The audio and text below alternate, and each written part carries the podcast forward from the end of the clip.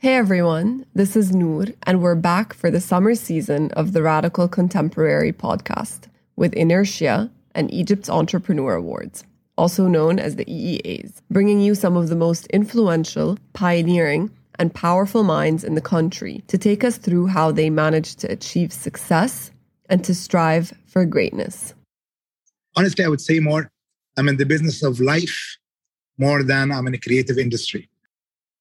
In this episode, I speak to brand architect Amir Fayo, the brains behind concept stores Maison 69 and Villa Baboushka, as well as his latest brand, One True Find. We speak about moving from architecture and designing buildings to building brands and offering strategic services that allow entrepreneurs to realize their wildest branding dreams. Amir coined the term brand architect in New York City and brought the concept to Cairo. We discuss the idea of living in the now, building a life, not just a brand, and finally, what it takes to capture your true self within a brand and not just stay authentic, but stay real. It was not a title that was hanging around and I borrowed it. We actually came up with it. I said, I want to be about brands and I'm an architect. Let's call myself a brand architect because no one else in New York City has that title then. And now to my conversation with Amir. Right now, I'm speaking to Amir Fayo. And to be perfectly honest, and I've heard of your work from several different people in the creative industry, whether it was from Maison 69 or whether it was, well, recently One True Find, but we'll talk about all of these things. But mainly, I've heard of your work as a brand architect, kind of helping different brands shape their aesthetic and their strategy and their communication to the consumer. So, the, my first question to you actually is what got you started in the creative industries like as a as an art as an artist really honestly i don't think i'm in a creative industry I, I, oh. I, believe i am mm-hmm. i'm in the life industry right. i've met a lot of very interesting creative people and i don't think i fit the mold of because I believe the power of creativity is imagination and creating something that's not around you. But I I think I function through another channel. I'm more I'm more interested in creating moments to people. Right. I'm more interested to create perception for things. I'm more interested to create a meaningful value for something that you usually buy. So yeah. I come from a place. So I, I would honestly, I would say more, I'm in the business of life more than I'm in a creative industry. So what does, does the word lifestyle mean to you? It totally actually makes sense, Yanni. So when someone talks to you about like lifestyle brands, does this have any meaning for you in specific? You know, I think I think the, the word lifestyle brands start popping for the last 10, 12 years around brands want to expand their portfolio by not just by being about one product or one service. And that terminology started trending the lifestyle. Um, I again, I would, I have no issues with the word lifestyle, but I think there is more value in understanding what does that mean. I think if a, if a brand is is selling a certain kind of product, that product have a certain equity or certain association. Yes. If that association translated in different touch points or different products, then I believe the word lifestyle can make sense or they can own that platform that allows them to be a chocolate bar company and a shampoo at the same time. Yeah. So it needs to be more than a product or a service. It needs to have some sort of like longevity after that. Yeah. So I wanted to ask you, what was your first muse or an artist or uh, an object or anything that really inspired you? You know, I, I grew up in the UK and uh, I studied architecture. And I was a lousy architect. I, I, I, I, I hated it. I didn't like it. So in my summer vacations, I would work in retail stores. That's how my relation to retail started. As a summer job, as a student at that time, your only option was either to work in an architect office or in a retail store or a restaurant. I didn't want to but, work in a restaurant. But why did you hate architecture? I, I wasn't good as an architect. I had the ideas, but I couldn't execute them through my sense of pencil. So right. it was always a challenge. And uh, I wanted to make the ideas happen way quicker than spending hours on on on a, on a drawing board. Okay, so they so, were very practical, like, and you had to literally draw everything out. And this, I wanted to come up with the idea that someone else will execute it. I didn't want to be part of the execution technical. Process. I love that. Yes, yes. Okay. So when so, I started working at retailer year in, in my summer vacations, I started working retail stores in London. And one of the first stores I worked as was a store called Joseph. And that store was owned by an English guy from, I believe, a Moroccan heritage. Okay. And his story always fascinated me because he started his career as hairdresser and he created that empire of multi-brand stores in London. At that time, I'm talking about the 90s, he was like the pioneer of multi-brand stores in London. So, so wait, when was, you say multi-brand, when you say multi-brand store, it's like that, these like stores that we now call concept stores, right? Like it has more than one thing in it. Well, it was all clothing. Uh, it was all clothing, but it was selected brands from different parts of the world that okay. created a differentiation than what other stores were selling. And at that time, he was unique in that offering, and he was kind of someone I'm looking up to. Like, how do you do that? Because honestly, yeah. I was always in, in the retail and the space experience more than fashion itself. Fashion actually never clicked with me as as the key to what I do. But I was okay. always lucky because working in retail, re- working in retail and working in retail of fashion or home or design, you learn a lot about life and people. Definitely. Definitely. So you would say he was like a mentor. At that time when I started, I was nobody. So I didn't even get the chance to talk for him. he was he was the one in articles in magazines. He would come to the store maybe once every week to say hi to everyone. And uh, at that point, I was literally no one. but so I was so wait. I have a question. So did you you were you were attracted not by the like not by the brands in the store, but by the experience of the no. store? I was attracted to his smartness that he started as a hairdresser coming from Algeria or Morocco. And through there, he understood what these women were missing or what was not in London. Yeah. And he came of that store. And that for me was the exciting part. How did he manage to bring all these things together with little means in the beginning? Because at that time I was 17 years old. What do I know? So it was my space of learning. That was first store. Then I worked in Benetton. I worked in Emporio Armani. Every summer I would work in a certain brand, and I learned more and more about what brand means and what retail means and what value you can create in a certain environment. Because all these brands, when I used to start working as a kid, they would give me a job in the warehouse first. So my okay. first week and every job always the warehouse. And I was very frustrated. I want to be in the nice environment of the store. Why yeah. do you put me in the warehouse week? And they tell me, you need to learn what we have. When you have okay. it under the spotlight, it is sexy already. You need to see it before it becomes sexy. Yes.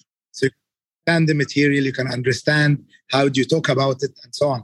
So that was my early days of learning, which I appreciate and I admire everyone who taught me something at that time. Interesting. So you started on a path to be an architect. You went into working yeah. in retail and then absorbing the environment of all of these brands. How did you come together with the term brand architect? Because this is a term that a lot of people may not still understand. I mean, we have people who communicate brands, we have designers, we have architects. A brand architect is someone who builds brand, no? honestly, it's a title I came up with in 2010 when I moved to New York City. I used to call myself a creative strategist. And every yes. email I, I sent yes, yes. to clients with the title of a creative strategist, no one replied. For four months, I sent emails right, left, and center, and no one would reply. And then I realized because they think I'm in the advertising industry and there's million people doing what I do under that title in New York City. Yeah. So I reached business coach and I said, I have the expertise to build businesses because I'm an entrepreneur. I have the expertise to create voice for brands. I have the expertise to create experiences for brands. I have the, experience, the expertise to do product development and to do business development. How can I package this under one umbrella? And she said, never say that because no one will believe you. No one will be interested to deal with you. But let's come up with a title that you don't know what it is. And this is how life plays a, a very interesting role. Because I was an architect, I can put the word architect on my business card because in the US, if you don't have the degree, illegally you cannot put the word on your card. Interesting. Okay. It was not a title that was hanging around and I borrowed it. We actually came up with it. I said, I want to be about brands and I'm an architect. Let's call myself a brand architect because no one else in New York City has that title then. Right. Legally, they cannot have it. I started through the title of brand architect, delivering these services, creating a positioning for a brand, creating a perception for a product, creating a value for an idea, creating an experience for a space. But what all matters that they should deliver a meaning by the end of the day, a clear meaning to people that they say, why do I want that? Or why yeah. do I want to be part of that? Or why do I love that? Okay, so this is how you came up with the with the title or the term. And I went through your website, and it's actually a very interesting website because you're very careful with the words that you use, right? So you yeah. write on your website that a brand needs to earn attention now, not like gain attention, right? So why do you say that in this specific day and age? Because for the last 10 years, we all have phones in our hands and we see the world and we see the perception that everyone wants us to see. You see a fantastic photo, you see a fantastic house, you see so many things. But where is the reality in that? How many times people saw places on Instagram and they went to the place and they were very disappointed? Yeah. You know, that beca- that's becoming like an everyday story. Power of photography can create an unreality. Yeah. So with the power of advertising and the power of creativity and the power of our directors, there could be a bit of misleading tonality of I'm perceiving th- something that is not real. So in my approach, I say, I think it's as important to create a beautiful image or to create a beautiful art direction or a cool ad. It should deliver reality. And this is how you really own attention. This right. is really how you earn it. It's interesting because these days brands on social media, they're doing a strategy now where they delete all of their past content and start again. And I feel like it's coming from a place of lack yeah. of authenticity, you know, like Ilahoa, let's start again because everyone realizes now what's fake and what's real. So we need to refresh sort of thing. No, I, know it's a great, it's a great that you're, you're sharing that with me because it confirms one thing. Mm. we hmm. all have life and we all have years of our lives behind us. Can we delete them? No. Hmm. Because they are real. But on a phone you can do that. Exactly. And that's yeah yani masalan uh, the Weeknd he's a musician. He deleted all of his content and started again. So zero posts. Same with uh, kylie jenner masalan yani it's yeah. interesting because what you're saying is it's kind of an authenticity problem. Like, how can we be authentic now? Like, how can you make the consumer believe you, you know? And funny enough, authenticity is it is something that comes in our DNA. When we all come to life, the first thing what we do is what scream, right? Yes. For the first year of our life, we're as authentic as possible because it is what we know. But for a reason, growing up through life experiences, people lose that authenticity. But I believe we're in time and age where people are not even the word authenticity is becoming a bit cliche to me i'll be honest with you because everyone is talking about it. Right. What i would actually talk about is more real. What matters to be real to be real to be transparent to be capable of con- conveying truth. Right. Because this is where a lot of brands and a lot of people are lost between what's real and what's not and what's real truth and what's not. That's a very good point. Um, so I want to ask you so, what was a project that you worked on recently that you really, really enjoyed and are very proud of? You know, I don't sound, I don't want to sound a bit funny by saying, oh, I love everything I did, blah, blah, blah, blah. no, that's but fine. I learned one thing. Whatever I do, it doesn't become a project for a reason because I'm doing it with other humans. I'm doing it with other people who have ideas and big dreams. And I become a tool to bring their ideas to life. I become a tool to bring even their business to reality. So it became a continuous story to me. You know, it became all moments that leads to other moments. It became ideas that leads to other ideas. But of course, there are big ideas and there are smaller ones and there are middle ones. So if I share with you, I would tell you doing the public hotel in New York and the experience of the retail store and the experience of the public areas was an amazing experience because it was not only about me, it was about all the talents that did plug in to that narrative and took it to the next level. And that was a very interesting experience. On the other hand, I worked as well with a jewelry brand uh, recently in New York called Orate. And their whole premise is that they deliver to you the face value of gold, gold for its weight. And uh, so all these people, they add to me as much as I added to them because they all came up, up with ideas. Recently, we did a brand of our own called One True Find. And One True Find was a very interesting uh, insight. I had a friend of mine actually, he was renovating his house. And every time we go, I was helping out in selecting a few items. And every time we go to a furniture store, it was a very boring experience. It was all very random, very mass, or very luxurious things. There was nothing a bit personal. There was nothing yes. pushing the limit, making something even have a story. Nothing had a story. Everything was there, whether it looked good or horrible, but they were just objects. And I said, you know what? Home is a very personal space. At least every piece should have a story. Maybe the story of where you bought it, maybe the story of who made it. Yeah. And with that thought, let's find local artisans, let's find local craft people to create interesting environments. I didn't want to create the best sofa possible. I didn't want to create the most amazing chair because that's not my forte.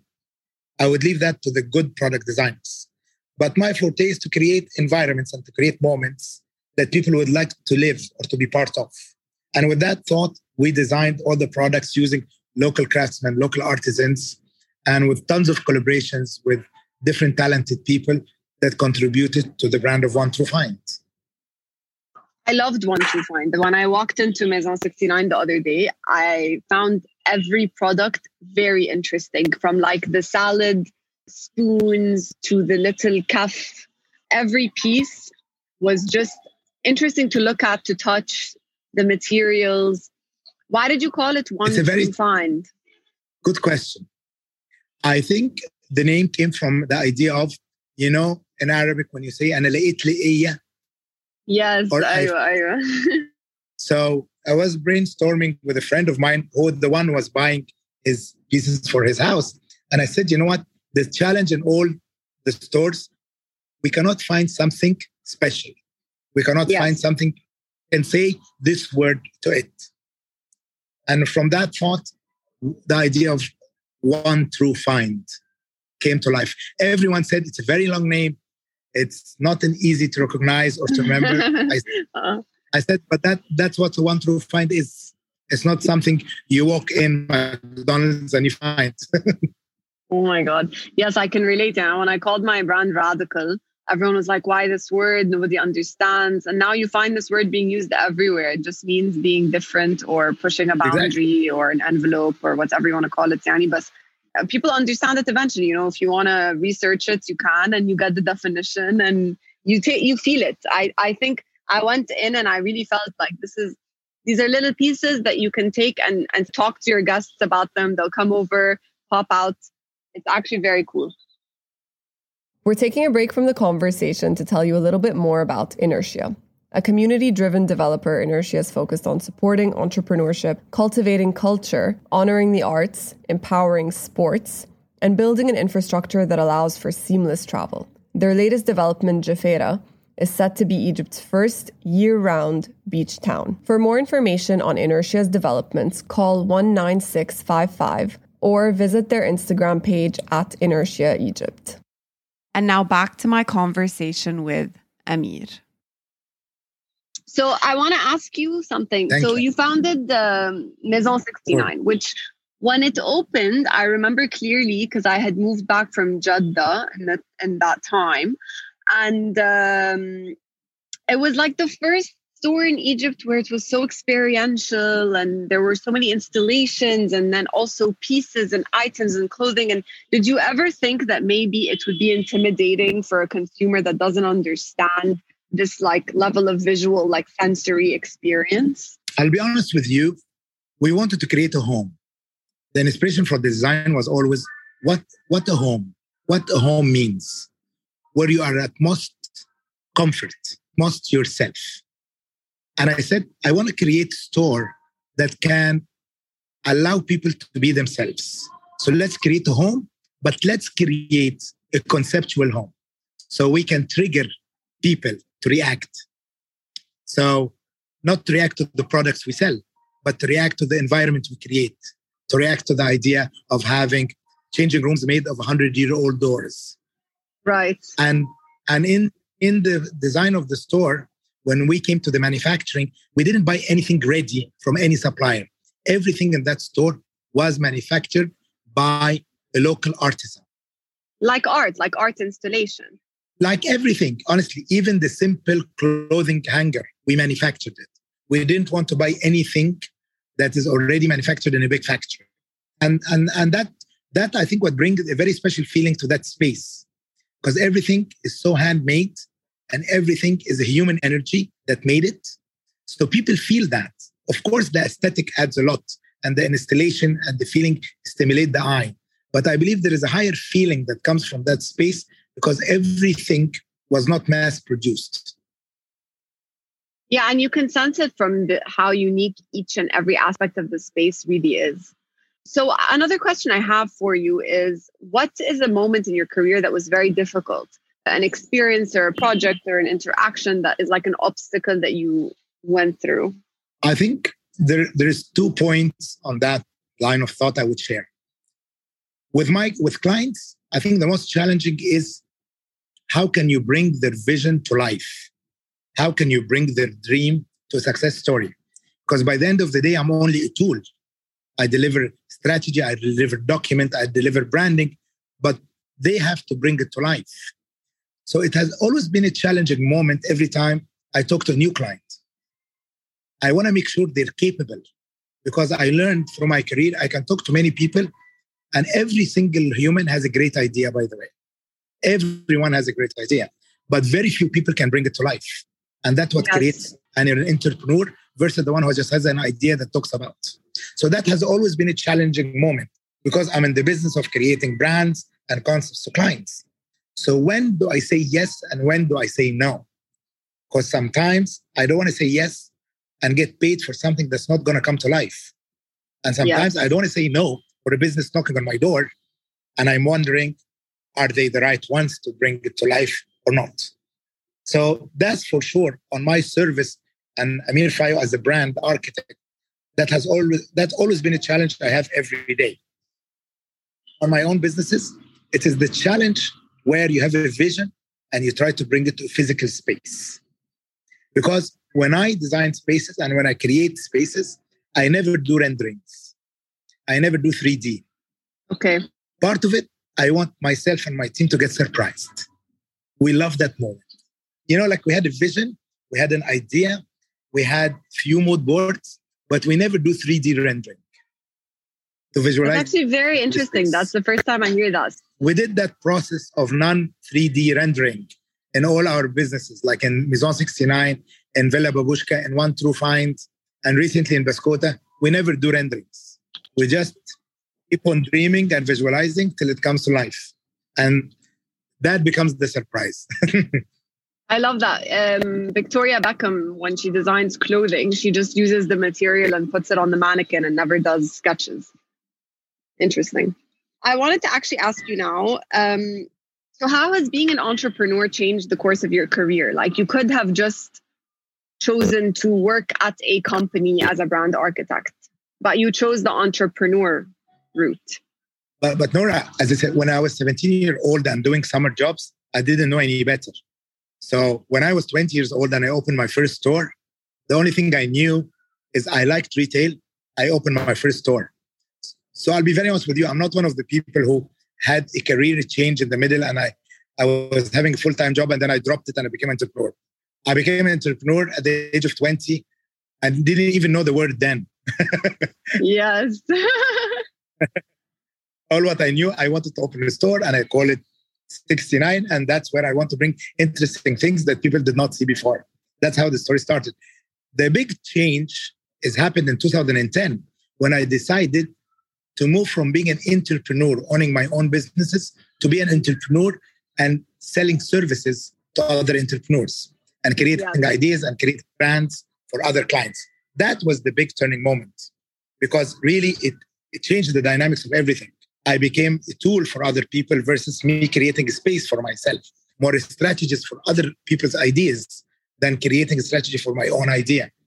And that was the big shift in 2010 when I moved to New York and I shifted to the career of being a brand architect. Interesting. So basically, it's kind of something that happened very organically in your life. Like you didn't decide to be an entrepreneur, but it came that way. And then eventually, you not only have your own businesses, but you also offer this these services as sorts of your company as Amir Fayo.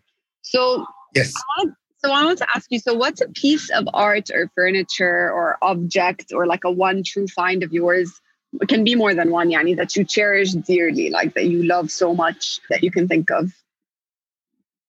You know what? It's very funny. It's very funny that i'm a person about aesthetics and i like environments and i like things. But honestly my favorite thing that i bought in the last 10 years was a hand a ceramic hand that you know it's doing a sign language that says i love you. And i found that hand in TJ Maxx in New York for five dollars. Oh my god! And I, and I loved so much because it felt like finding a treasure in the middle of a bin. I love five that. It's a white hand that's creating the gesture of "I love you" in the sign language. Amazing. Okay, so this is a question that you you didn't like it, but I like it because it's the one that I like to ask all my uh, all my guests.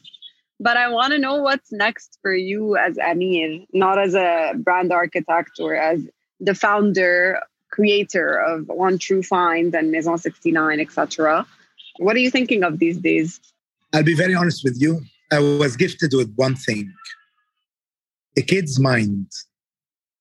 A kid never plan anything doesn't even know that sense of what's next. I swear, I don't even know what I'm going to do after having this call with you.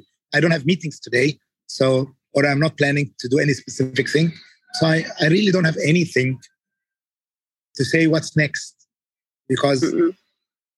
I just mm. go as as the light leads me.